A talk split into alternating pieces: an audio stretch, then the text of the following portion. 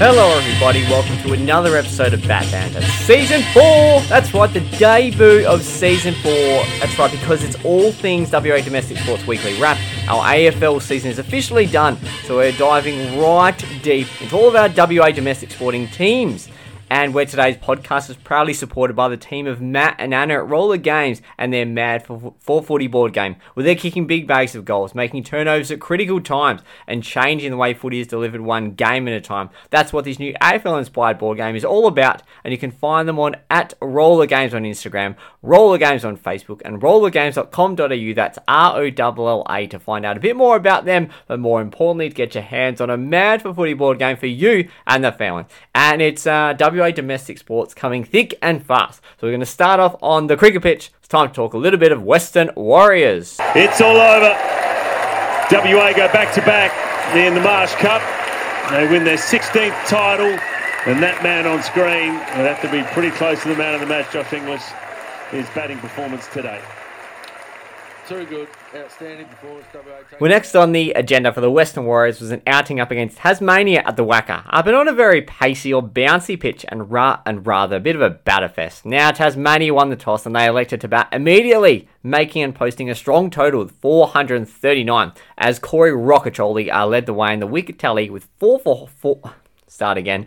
4 for 144 for 39 overs, uh, whilst Aaron Hardy's 1 for 52 at 2.74 was uh, very hard to get away. Now, for the return serve, Cam Bancroft continues to press his case for a test opening spot uh, with 91 and a long stay at the crease uh, for 243 balls, whilst Aaron Hardy and bowler Charlie Stobo posted valuable 50s alongside Ashton Turner's 82 not out, and it was underlined by dominant performance by Newton returning per scorcher, Sam Whiteman's 188. Just continues to knock the runs uh, just down there and uh, knocking down the door as well. Uh, the black and gold Caps got to 227 before the loss of their first wicket, uh, whilst there was a 93 1 93 run fourth wicket partnership and 101 run seventh wicket partnership to keep the tally pushing to a declaration of 8 declared for 574. Now come the second innings for Tasmania. They were 3 for 29 and 5 for 70 at one stage on the last day, are still trailing the Warriors' first innings score with the chance a collapse on the cards before steadying for the sixth wicket and the game petering out to a draw. Uh, the team has dropped down to third, equal on wins with four teams, but uh, lesser points and also lesser bonus points. Lesser bonus points, should I say? And of course, uh, this game actually sort of finished towards the back end of uh, last week, so a little bit behind there. But um, they next play Adelaide at Adelaide Oval this Thursday in a Sheffield Shield contest. So in a couple of days' time, they're back on the pitch, and that's all things for Western Warriors. We're staying with cricket, but now it's time to talk a bit of WBBL. Handed shot squirts out to the offside. It is celebration time for the Perth Scorchers because the captain, the first overseas captain to lead their team to a win, and is the first win in the WBBL for the Perth Scorchers. They finished on top. They said they've gone against the trend, and they yeah, that's right. It's WBBL time. Uh, and just before we get to the match, let's talk about final signings for the team. Now, firstly, in Western Fury squad member Zoe Britcliffe, who actually replaced Chris Becker, um, who unfortunately uh, will be out of the tournament due to an injury.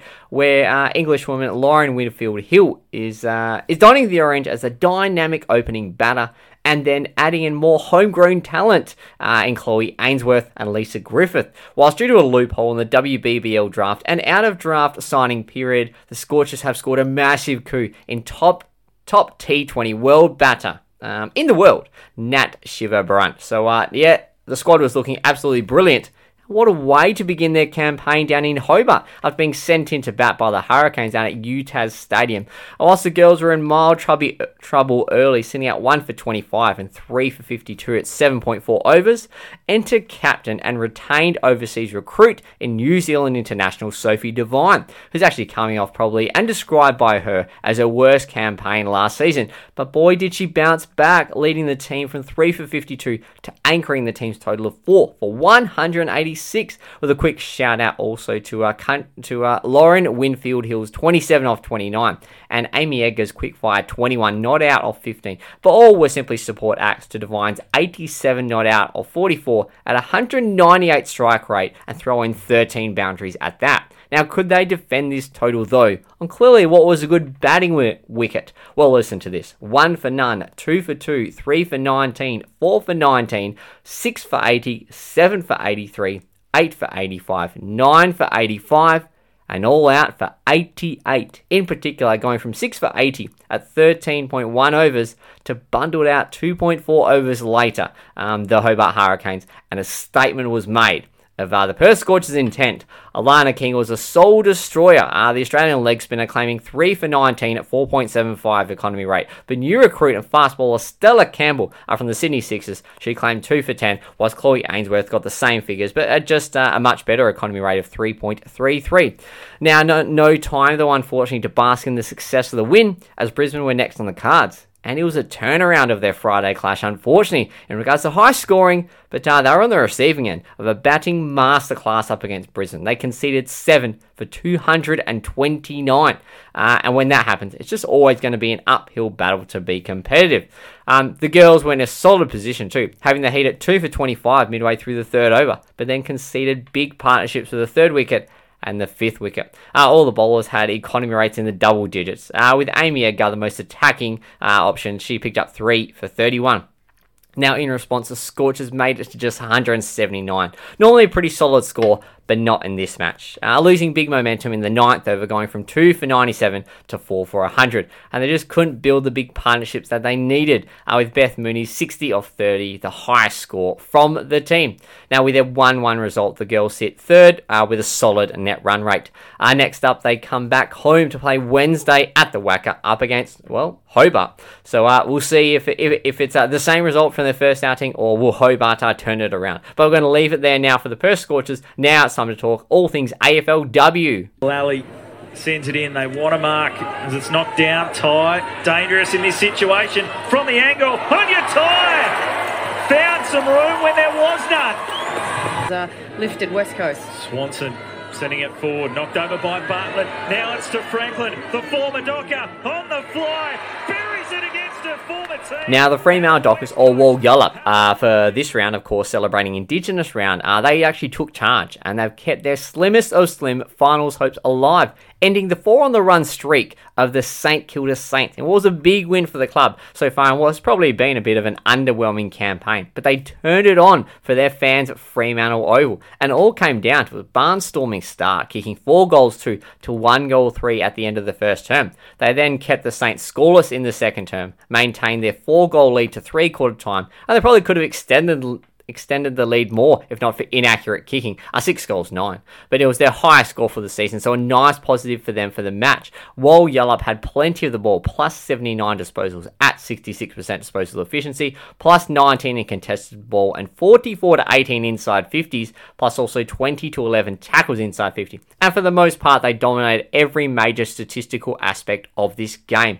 Uh, Dana East and Orla Lally were equal high um, disposal getters, with 19 apiece as uh, East also added three tackles and four clearances, uh, whilst the return of Turbo and uh, just, uh, I guess, the ever present Kiara Bowers was felt. Uh, Kiara collected 18 disposals and 7 tackles, but it was Ange Stannett's all round game that definitely got her best on ground for mine. She was 16 disposals, 1 goals, 2, 4 clearances, and 10 tackles. Now to West Coast, and they turned around what was just a tumultuous week in the media, to say the least, uh, coming in particular from Coach Michael Prior's post match comments the previous week. But didn't they just move forward and get the victory they sorely needed, taking down top four team Essendon away at Windy Hill?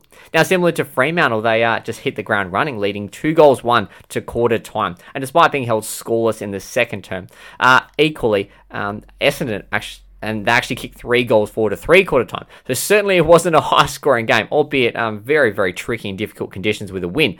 They were able to restrict Essendon to just four points um, to the three quarter time uh, change. And it was just a supreme defensive effort from the ladies in the blue and gold. They then withheld the storm and strong winds from the Bombers in the final term, and in particular the beginning and the end, winning plenty of hardball, head over it, and they tackled as if their lives depended upon it uh, to hold on by four points, registering just one point with the wind against them in the final 15 minutes. But they did what they needed what they needed to do really. The inside 50 efficiency was, you know, pretty good at 47%, whilst uh just stopping and stymieing Essendon to 27%. Uh, West Coast had 11 less inside 50, so take that what you will. And yeah, they lost the contested possessions minus 17. Um, they lost the tackles inside 50 minus 18. But overall, they tied the tackle count um, outside of uh, the, the tackles inside 50, 104 apiece. So, you know, they had a positive attitude. They have a game plan to put the pressure on and not give any easy ball to the Bombers, and they executed it. Now, looking on paper, you would say this is a game they should have lost. But they didn't. They did what they needed to do. They got the four point win, and you have to admire them for that, especially after not just a week, but the whole season has been a severe disappointment. So kudos to the ladies in the blue and gold. Now Fremantle remain 13th, equal on four wins with six other teams, but their percentage is just not where it needs to be at 80.7. Uh, whilst West Coast sit sit 16th, equal on two wins with two other teams, uh, both above them. Uh, with next week's contest seeing them head back home to tackle a winless Western Bulldog. Truly a game to see how these girls, uh, how far these girls have come. Whilst the Walyalup, the important matches continue for them, uh, going up against the barometer and the competition in Melbourne at Casey Fields. So we too will see where the Dockers sit in the pecking order and the big scheme of things. So yeah, a lot to play out for them. All right, let's now hit the hard court. Let's talk a little bit of Perth Wildcats to the hiss, listen to the growl. Perth Wildcats are on the prowl. Can you feel the heat? Listen to their feet, tearing up the cotton, building up the heat. Here we come. Oh no, here we come. Oh no, here we come.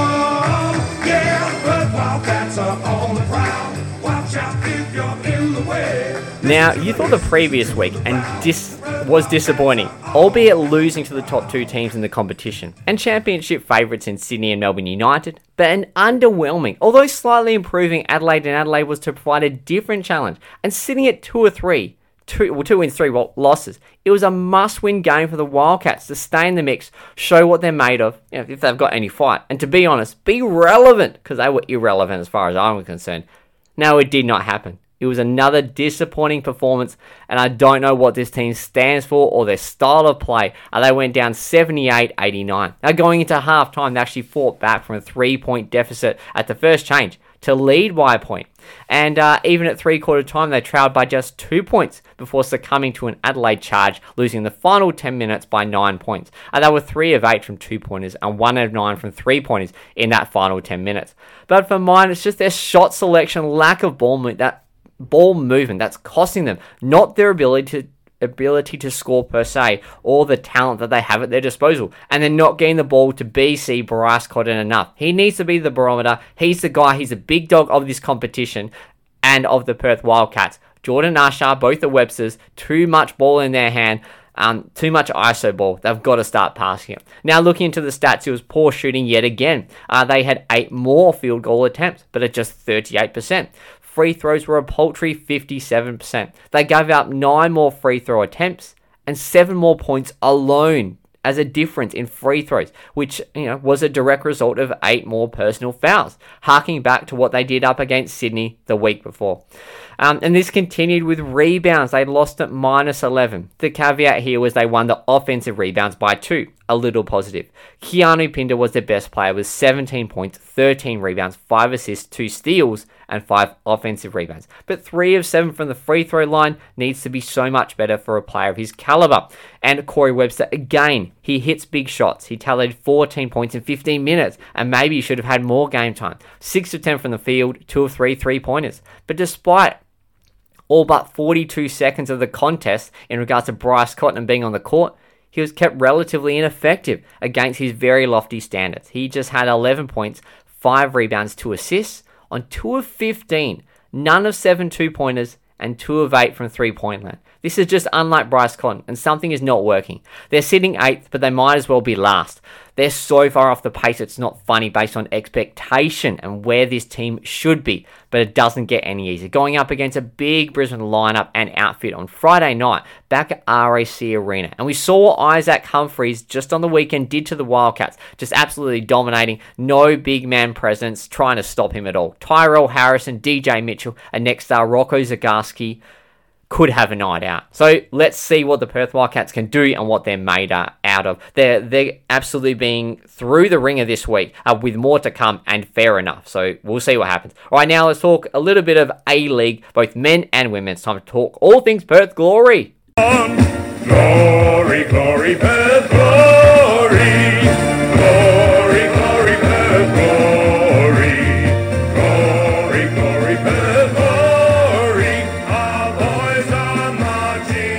Now for the men and their first uh, match of the season, the 2023-24 A-League season uh, for the men, it was a game of what ifs and what could have been. Now it could not have started any better with an Adam Taggart pushing the ball over the line uh, via some deflections and a shot stop 90 seconds in to take the lead. So the the uh, the fans in purple, the fans in the stands, they were up and about. But after that, they conceded a direct return hit to go into halftime 1-0 uh, before Stefan Colakovski stepped up with a greater amount of game time compared to last season. Actually made the most of his opportunity in the box to hit home a winner in the 64th minute as the looked to have secured a solid win to begin the season. But a goalkeeper blunder from new recruit Ollie Sail coming off his line far too early and too far forward led to a loose ball score from the Jets to nab a two-all draw. Now the men finished mid-table uh, in regards at the at the end of the the first round, and they look ahead to the longest road trip in the competition, taking on Wellington Phoenix on Saturday in a midday clash Western Standard Time. Now to the women, and they also play Newcastle, so this was a double header um, at, of course. Uh, you know the rectangular stadium there. So for their second match uh, of the second season of the season, should I say, they were looking to go back to back wins, and they did just that with a 49th minute Susan Phonsongkham strike via hard work and driving into the box for Mia Farrow. Got to give her her kudos too. But that was the final scoreline in the end, and that has the ladies sitting top of the table, a 1 0 win, uh, albeit only two rounds into the season. But what a start for Alex Epakis and his team. Now the women for them they travel away to Canberra United on Saturday as well, but this time a 1 pm kickoff in what normally uh, seems to be high scoring clashes. So we'll see if the trend continues, uh, as he's hoping the wins do as well. We're going to leave it for the Perth Glory. Let's now head to the turf and talk a little bit of Perth Thundersticks. White's there in the thick of it, as is Frusha. Now the drag flick in for the goal. Perth with a first. Harry Somerville with a trademark brings it in. Perth the other way, crossing in. Good ball. Well, it was off to Kazin the Lair, uh, coming from the bye. That was next on the cards for both our men and our women. Our women kicked off the doubleheader with no time to waste clearly for them, uh, going into the main break 3 1 up and adding one more goal to take the win 4 1. Uh, Brittany De Silva made an impact of her first outing, slotting a field goal and then a conversion in just the sixth minute, uh, before Georgina Dowd managed a penalty corner in the ninth minute to take a commanding lead to quarter time 3 1, uh, conceding a goal in the shadows of the first term. Now, the middle quarters were a bit of a stalemate, during, but during the third term, the team had to defend quite staunchly as green cards were handed out both to De Silva and Nisa Flynn, holding on uh, just from the pressure applied by the Tigers, including a last minute save just before three quarter time. Now to finish off a penalty corner was uh was from Linny Milan in the 53rd minute, uh, that allowed the team just to shut the door on the Tigers. Missed opportunities off penalty corners were probably the story of the game. Um, for the men in regards to leaving it with a 1 2 loss, wondering what could have been. Other home side capitalised on a controversial penalty stroke early on, getting it past Ben Rennie, and despite some strong return shots from the Thundersticks, they went into quarter time 1 0 down. And this lead for the Tigers would continue with yet another penalty stroke in the second term. The equaliser finally came for the Thundersticks from the penalty corner themselves, and Tom Wickham going into the main break just one goal arrears. And despite hitting the ground running to begin the third term, just not capitalising on their countless penalty corners, racking up nine in a row from their first one during the second quarter but they couldn't get past the brick wall that was Tassie goalkeeper Max Larkin. Now, our women sit top of the table, two for two, and a plus six goal difference, whilst the men fell down to fifth and are equal on points on 15. So it's a pretty tight ladder for the men, so don't read in too much. And it is still quite early in the season, albeit a very short season uh, for the, of course, Hockey One.